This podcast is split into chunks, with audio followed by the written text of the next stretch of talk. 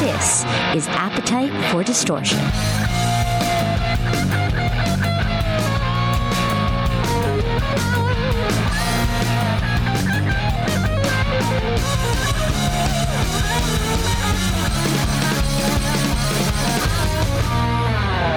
Welcome to the podcast, Appetite for Distortion, episode 253. My name is Brando. Thanks for hanging out again on this Guns N' Roses themed bar mitzvah party of a broadcast. Fun episode for you today. Coming up later, we're going to open up Mr. Mailstone, where we read some of your comments. We talk about the podcast, what's going on with it. Uh, also, on the way, we have because we have two guests this episode. If you read the summary, always read the summary, the bio of the episode. I take time on that if you want, or just be surprised and press play. It doesn't matter. Just thanks for listening.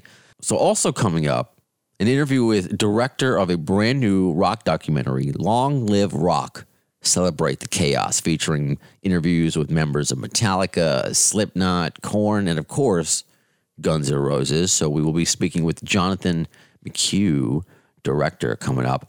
Uh, but first, I mean, this is a legendary, legendary person in the business, concert promoter uh, who has produced over 10,000 concerts in his career spanning over five decades. Anyone from The Doors to Jeff Beck, Chuck Berry, Barbra Streisand, and of course, Guns N' Roses. So, uh, Danny Zelisko has a brand new book out, All Excess Occupation Concert Promoter. I highly recommend it. Hi, Danny. How are you? I'm great. How are you doing? I'm doing well. Uh, congratulations on your book. Thank you. Appreciate it. It's the kind of the, the perfect book now while we're all missing concerts. uh, We kind of get to relive uh, some of the most famous ones uh, through you. So, it was how long did this take to make? Was this always the? I mean, I guess it was always the plan, but was it always the plan to release during the, when there is no concert? When there are no concerts? Well, uh, you know, I, I couldn't have had any I, any idea about that. I've been working on this. I've been working on the book for well over ten years. Um, I found the other day an email that I'd sent to somebody with bullet points when I was talking to him about doing a book, and the bullet points had almost, well, I don't know, about half of the chapters that are in the book, uh, what I ended up with in the book. So it had been there for the longest time. I, I'd identified a bunch of stories that I knew I wanted to tell, and I could, you know, I could trigger them just by saying a few words. So I kept those around. But four years ago, I was watching Shark Tank one night, and this mm-hmm. guy came on. He said he was the ghostwriter, and I called the ghostwriter the next day, and I made a deal with him, and he helped me tell the stories and get them out into a tape recorder, and then get them down and, and typed out and, and transcribed. And then we edited it for, for quite a while, and it sat there and it moved a lo- around a little bit. It took me four years from the time we started it. And then, um, you know, last March, I mean, I was definitely into it. I was going to have it done last year, I'd hoped. But when when the bottom fell out of the concert business and we couldn't put shows on anymore that drew people together, it certainly um, left me with some open time on my hands, and it was a as good a time as any to finish it up. And and I felt the same way you did. It, it was nice to have this history and th- this great rich color of all this music in my background to Right. to pull me through the last year. Um, and, and think about all the good times we've had and look ahead to you know more in the future. Well, it is the perfect book for for now. And it's a perfect time to speak with you, especially on this podcast. If you haven't noticed, the name Appetite for Distortion. Yes, I did notice that, and uh, I said, "Oh, that must be an easy listening show." I know, right? Well, uh, a friend of the show is former manager Doug Goldstein, who has said he's known you since he was 19 years old. So before we get into the Gene specifics in your book, I just want to tell you what he uh, said when I mentioned that you were coming on. Uh, Danny's a great man. He was our promoter for all of our shows in Phoenix and Vegas. He did the show in 1987 that uh, Axl didn't show up to. It was the Celebrity Theater. Uh, he also mentions this, and maybe you can clear this up. Slash says it was Danny that took care of the incident in Phoenix where he was almost arrested. It wasn't. It was me that Doug claims. So, Danny, what is the true story behind that? Oh, oh, oh! I see. I I know what he's talking about. There was there was a time where the management, Doug and and John Reese and Earl Gabbidon, were the band's security guys, the three best guys you could have to look after a band such as this. And they, uh, the manager at the time, prior to Doug, was a guy called Alan Niven. And Alan called and said, I need to get Slash and Steven out of town. Um, they have terrible friends that are bad influences. I got to get them out of here. I said, okay.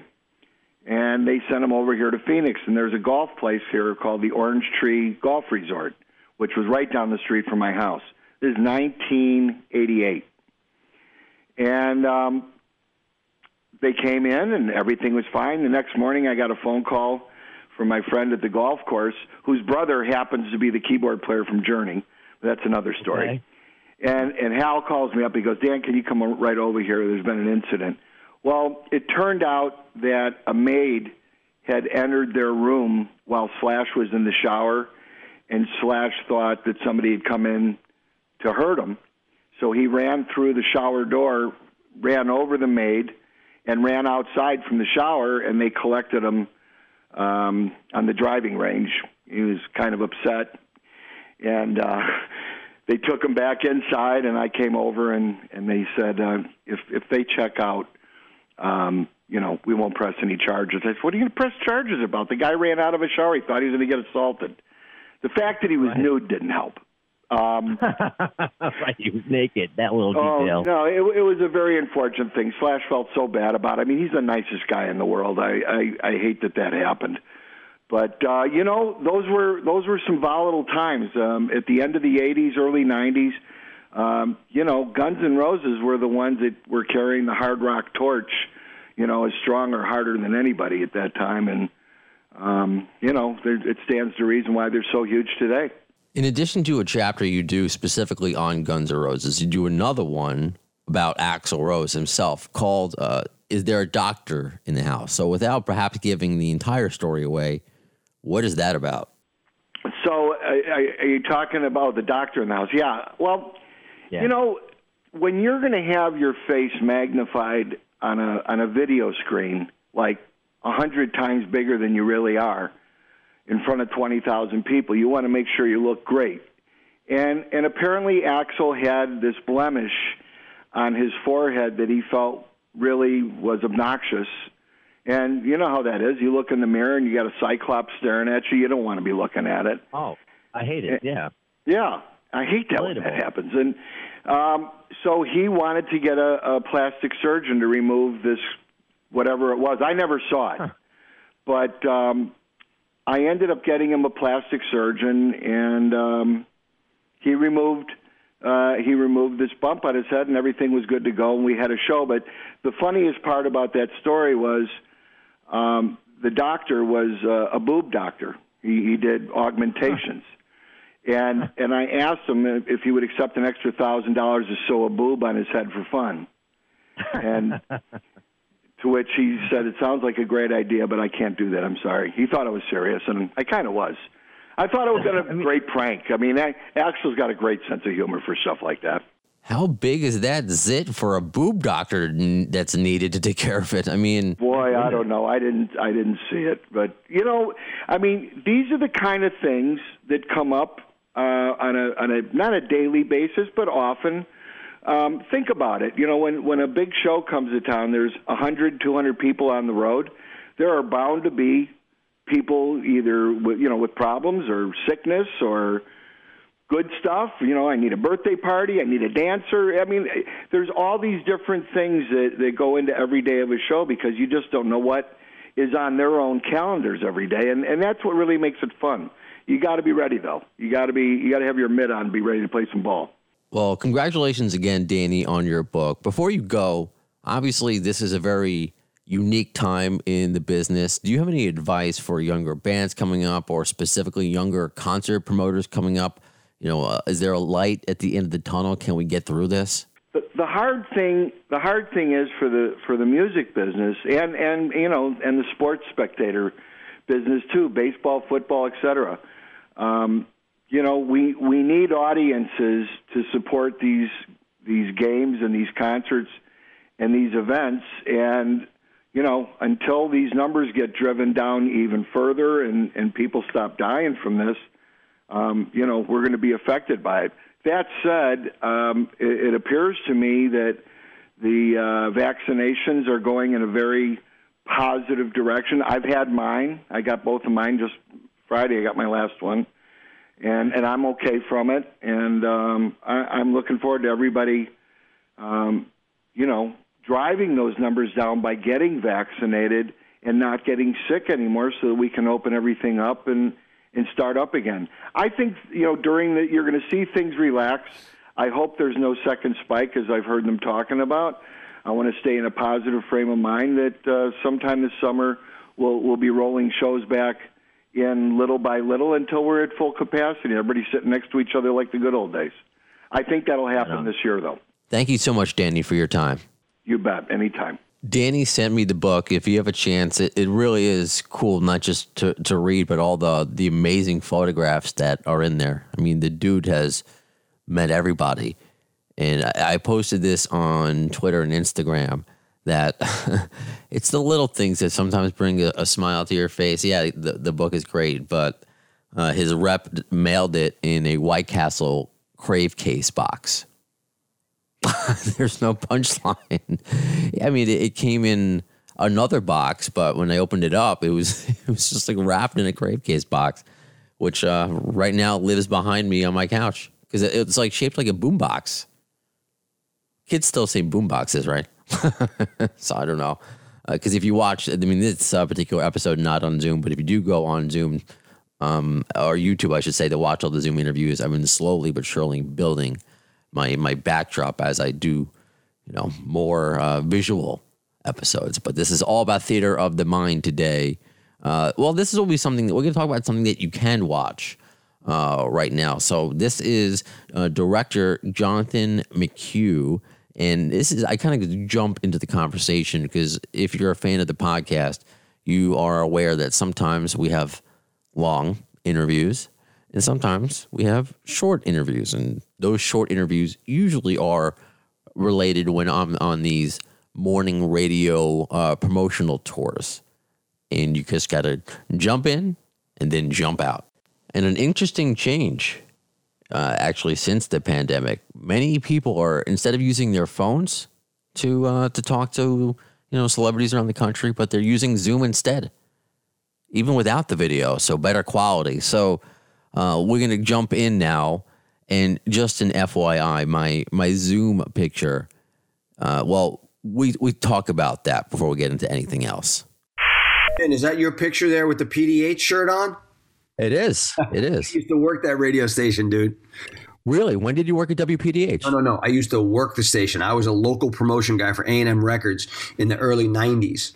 Oh, it's a good segue. I think as you see my picture where I'm actually, it's, it's funny. My program director at Q104 makes fun of me. He's like, you're outside our studio, Q104, wearing a WPDH shirt with Bob Saget. None of this makes any sense. Saget, interesting story. So Saget and I go to the okay. synagogue, and you know, here's the guy with the worst potty mouth in history. You know, used sure. to shul, like you know, getting all getting all Jewish and whatnot with me. Uh, he's just a fucking he's an amazing guy. I love Saget. Oh yeah, and I I got all Jewish with him too. It's uh where I'm part of the tribe. But nice. the segue is, I guess, because I'm, I'm kind of dating myself, aging myself a bit. Uh, when I worked at WPDH, you know, growing up with Full House, I kind of missed the '80s a little bit. I was born in '83, but I still find myself every day wanting to relive it, wishing I was kind of a teenager during that time. Because if you haven't noticed, you're on Appetite for Distortion, a Guns N' Roses theme podcast. I've heard of that. So. Band. I've heard of them. Yeah. yeah, you've heard of that band. So I would love to know what you cover uh, specifically with GNR because you do a lot of also interviews. Who you interviewed in GNR as part of this uh, "Long Live Rock" uh, "Celebrate the Chaos" uh, documentary. Yeah, I mean, for me, uh, GNR is a you know, growing up on the East Coast, GNR was a, a, we- a more West Coast phenomenon where they came off the Sunset Strip and just blew up. But um, what they did at a time when you know the '90s was kind of a I don't want to say stale period for music in the sense that you know there were a lot of the hair bands and stuff like that, but GNR just much like Metallica jetted out of that genre and became the kings of it. Uh, GNR did the same thing, and uh, that record Appetite was just so ridiculously good that you couldn't even if you didn't like that music, you know you couldn't put it down. It was just too good, and so for me, we had to have um, that represented in the movie. And Duff McKagan was nice enough to invite us to his home um, and talk about his passion for rock and, and refute the idea. You know, Gene Simmons may say rock is dead, but I just go, come on, man, what are you talking about? We're, we're playing for 70,000 people whenever we go out. So I don't think rock is dead. I don't know what pop artists are playing for those kind of numbers like we are, but. Um, Right. so Duff covered some really interesting stuff in the film, and basically there was you know in this movie it was really made as a love letter to the fans a movie for the fans by the fans because like i said you know you missed the 80s unfortunately but you know you should have been in the late 70s bro when i was 12 and my Yeah. shows were kiss with Blue Oyster Cult. Next one was Led Zeppelin at the Garden, and then the third one was Black Sabbath at the Garden, followed by Aerosmith and Ted Nugent at the uh, Providence Civic Center. Those are my first four shows, right? All late 70s. So when you get indoctrinated in that, you never look back, right? As far as being a rock kid. Uh, and that was the only form of music ever, right? For me, it was rock. And then as you get older, you morph into a number of different genres that you like. Um, but then taking me back in the 90s when Metallica showed up and I'm at Elektra Records, where I meet my producing partner, Gary Spivak, and we're tasked with taking Metallica from rock radio, number one rock radio record to top 40. Now, everybody knows that Enter Sandman is one of the greatest records of the last 30 years, whatever, right? But try getting it on top 40 radio in 1991. Like, they didn't want to hear from you at all. And that was a true challenge to cross something over. And because Metallica was competing against a stigma, the stigma of we can't play Metallica. Why? Well, because they're Metallica. What does that mean? Like, break that down for me. Well, my station manager won't let me play Metallica. Has he heard the record? Um, yes, but he, it's Metallica. So I was like, we would come up with stuff like we would send uh, vinyl, white label, with no name on it. saying the song Enter Sandman, no name. So I was like, hey, I just sent you a white label. It's a new artist. It's it's a song's called Enter Sandman. Um, and they'd be like, wait, this is Metallica. I was like, I don't know say it on the white label. Why don't you just play it and see what your fans think? See what your audience thinks. Put it on it. Don't judge it. Don't judge it before you, you know, Exactly. at first. And so the movie is really about you can't judge a book by its cover because you just never know who these fans are. And, you know, whether it's the dentist who just saves up all his money and rents a plane and goes to goes to shows, or, you know, the the architect who runs this um, uh, this ragtag group of, fans that meet up at all these festivals named G, um, or the correction officer in the movie who meets uh, who meets a, a, a guy who's in jail who just loves to rock, and then they become friends at a festival years after. You know, like you can't write these stories. You know, they just are what they are. And you want them to stay around because uh, I, I tweeted the other day because as uh, Pepe Le Pew gets canceled, it was a picture of Slash wearing a Pepe Le Pew T-shirt, and who would have thought that would have been maybe the most controversial thing that he's ever done? I say that facetiously, of course, Right. but I want this this decade highlighted because it can never happen again. You know, it, it could just never happen again. Uh, before we go, is there? Uh, I guess one specific thing you're excited for people to see, like a one specific interview that you can't wait. Well, I want to talk about Duff because this is a GNR Center. f- Sure. So, in Duff opening up about his um, addiction and how you know how his you know how his um, pancreas burst and Mhm. literally had one one button for morphine and one button for uh, plasma, whatever it was that was saving his life. And then we juxtaposed that with the guy I was just telling you about who was in jail, who basically OD'd.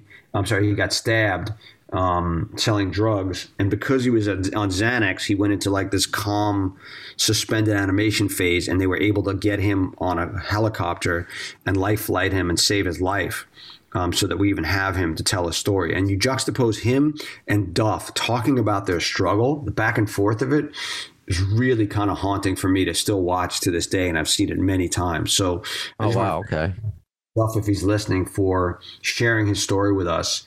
Um, because it really was a powerhouse way to, uh, you know, for this film to to have him in the film. And thank you for covering that because in addition to GNR, I often talk about mental health and recovery and addiction. So uh, that's that's great. So this is obviously a must see for not just I mean yeah Guns N' Roses fans for but all fans of the of the decade and, and rock. So uh, thank you so much for your time, Jonathan. Yeah, And I hope we get to do this again. Uh, have a great day and keep on rocking, bro. You got it. WPDH for life. yeah, you're right. That was fun. And yeah, WPDH, it just seems like so long ago. I'm not sure, you know, how many are of you are familiar with that legendary station, Heritage Station in Poughkeepsie, New York, but that's where you know, my radio career, I was just happy to work at a place that plays Guns N' Roses and I got paid to talk about Guns N' Roses, you know? That's that's where my career was, working at and still is, you know, classic rock station and just enjoying talking about GNR and during that time just to think about all those years ago, you know, there's no way Axl and Slash were ever going to get back together again. And then flash forward and look where I am now career wise and, and look where GNR is uh, career wise. So it's always fun to connect with people about, you know, the radio, as they say. But right now, I actually want to connect with you, the listener, in a segment we like to call Mr. Mailstone. Here's the mail, it never fails. It makes me wanna wag my tail. When it comes, I wanna well. Yes, Mr. Mailstone, where you, the Appetite for Distortion listener, the bad apple, you get to submit a message, whether it's on email, the AFD show at gmail.com, or you can send me a direct message at uh, on Twitter at the AFD show or on uh, Facebook, of course, Appetite for Distortion with Brando. Same thing on Instagram. Wherever you leave a message for me, I'm going to get it. You know, even if it's a comment on a certain thread, a certain uh, a certain post, whatever it is, you know, you make it so fun to connect with you. So I, you know, let's let's bring some of those uh, great comments and, and fun interactions that we have on the on the podcast in Mr. Mailstone. So anyway, let's kick it off with a recommendation, which you can do on Facebook. So if you haven't yet, and you like, and if you like what you hear, uh, you can uh, go to and you could rate five stars. You could write a recommendation on on Facebook. So this is from Freddie Push, I believe. Brando is an amazingly funny interviewer and a great guy. Asks great questions, keeps the listener and interviewee interested. Funny as well. I mean, you said funny twice, but I'm not going to correct you. I guess I just did. Uh, makes for a great listen and an hour at least well spent. Any, and I mean any GNR related person he has interviewed or will interview shortly. Amazing guy, 10 out of 10. And oh, the theme song rocks. Uh, that's one of the nicest things anyone has ever written about the podcast. Thank you, Freddie, so much for that. Uh, of course, before I forget, the theme song, of course, courtesy of Mr. Mike Squires from Duff McKagan's Loaded, who was working his butt off on his Couch Riffs podcast. You can check out his uh, YouTube page where you know he. I mean, he's musically talented. He puts together these uh, these great musicians for these awesome covers. You know how people do now in Zoom, different parts of the world, and you put them together, and it sounds perfect. That's what uh, Mike Squires has been doing. But anyway, Freddie, thanks. I try to be funny. Uh, there are, aren't many things that I'm confident in in life. Uh, funny, I know I, I they're not all winners, but I know overall I'm going to end up making you laugh. You know, before it's all said and done. So, uh, thank you, thank you, Freddie. Uh, this is a comment from a a, diehard listener. He's um, written many uh, a question to listeners, uh, to guests over the years, and helped me out. You know, with just great content, uh, what to bring to the show. So this is from Andrew, Mr. Mac from Ireland. Uh, he goes, Hey man, I'm listening to the John Densmore episode right now, which FYI, you can also watch on YouTube. Uh, I got to say, the fan obsession chat is really cool. Really interesting to hear how a young fella got into GNR as opposed to us who were there when it kicked off. Good work, buddy. Well, thank you. Thank you very much. So, yeah, of course, fan obsession. Fans.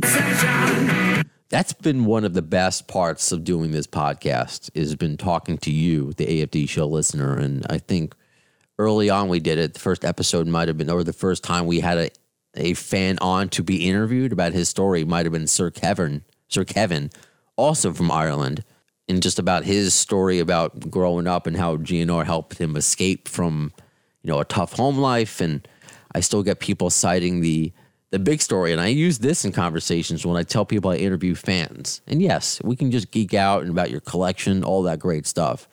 But Tomislav from Croatia, who fought in the Yugoslavian war, you know, um, taking a, a jeep or a, his vehicle across a, a minefield while listening to Appetite for Destruction in his cassette cassette tape, you know, because he could die any second. So might as well die listening to Appetite. So yeah, that certainly set the bar early on. But uh, but yeah, uh, what Andrew was talking about when we had Johan Peterson on the show from from Sweden. Uh, he's 21, I believe, and, and yeah, that's something that both Scotto and I, when we started this podcast, that's something that we always wanted to talk about. I'm only a couple years older than Scotto, and I'm, you know, young, I guess, in the GNR world. You know, when I became a fan, they were already broken up. And, you know, Chinese wasn't out. They weren't touring. It was just a stale, dead band. And I never experienced anything, you know, when I became a fan. I didn't certainly didn't grow up with with GNR. And then you talk to Johan, who is much younger, who finds them through Chinese democracy and works his way backwards.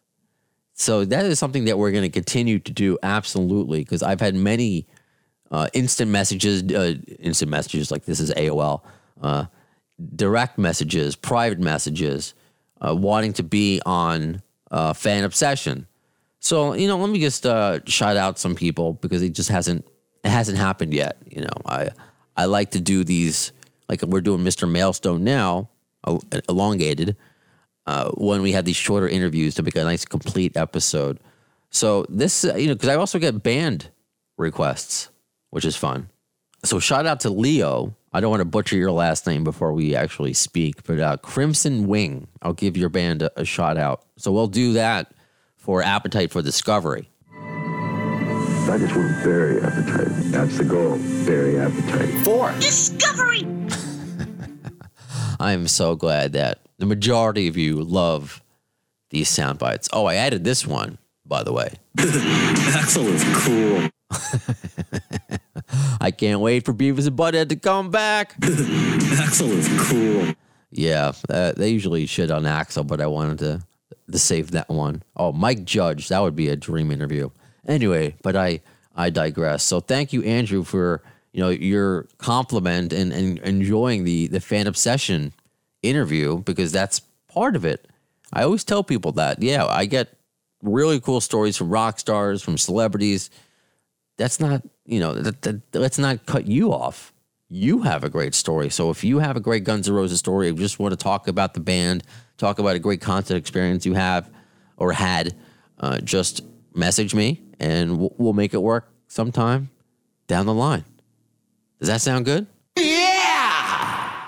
And also, as uh, Mr. Mailstone continues, I got to give a shout out to uh, to pe- two people I'm very flattered by by the messages and requests that I got uh, to be on their podcast. So, State of Amorica podcast, all about the Black Crowes.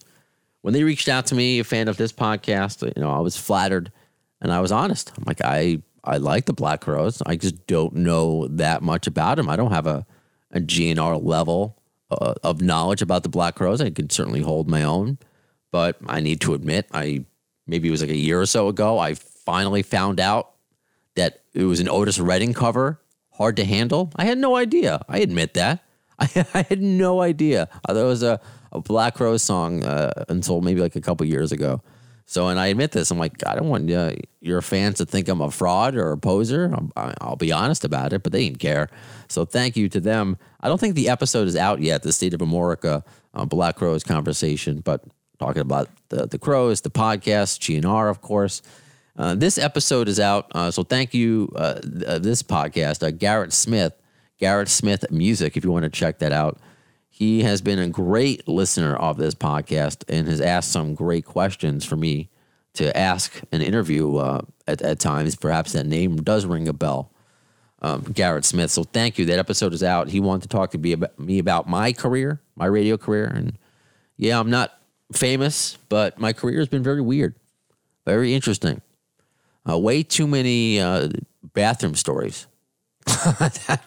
I'll leave that as a teaser. So if you want to hear me uh, talk about my career, check out Gareth Smith's uh, music podcast, and then I'll, I'll, post a link also to uh, when the State of Amorica uh, episode comes out. But in the meantime, thank you to all of you for hanging out on this one, Appetite for Distortion. Again, please follow on social media and follow on YouTube. Follow and subscribe on YouTube.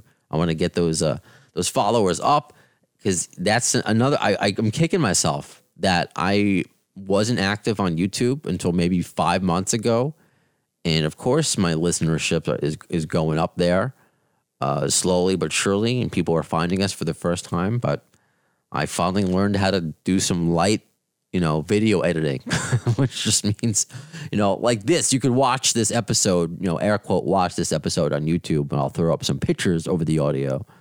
Uh, but I don't know. I'm a radio guy. You know that. Anyway, so who is the next guest? Well, uh, again, stay tuned for the Myles Kennedy interview. I don't know when is that is going to air. It is saved. It is secure.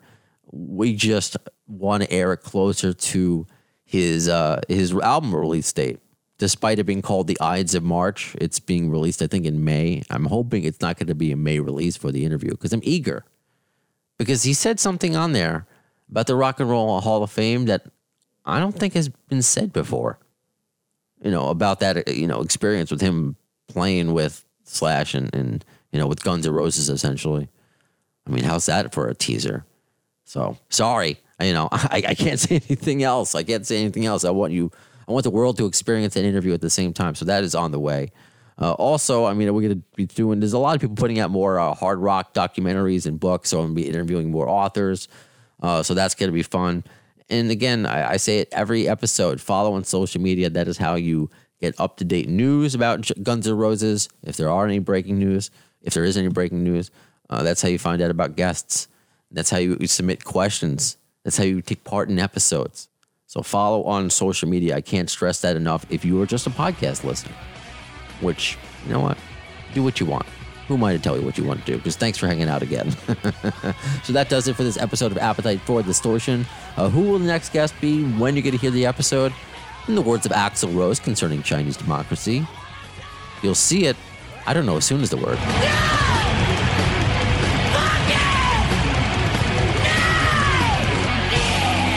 Thanks to the lame ass security, I'm going home.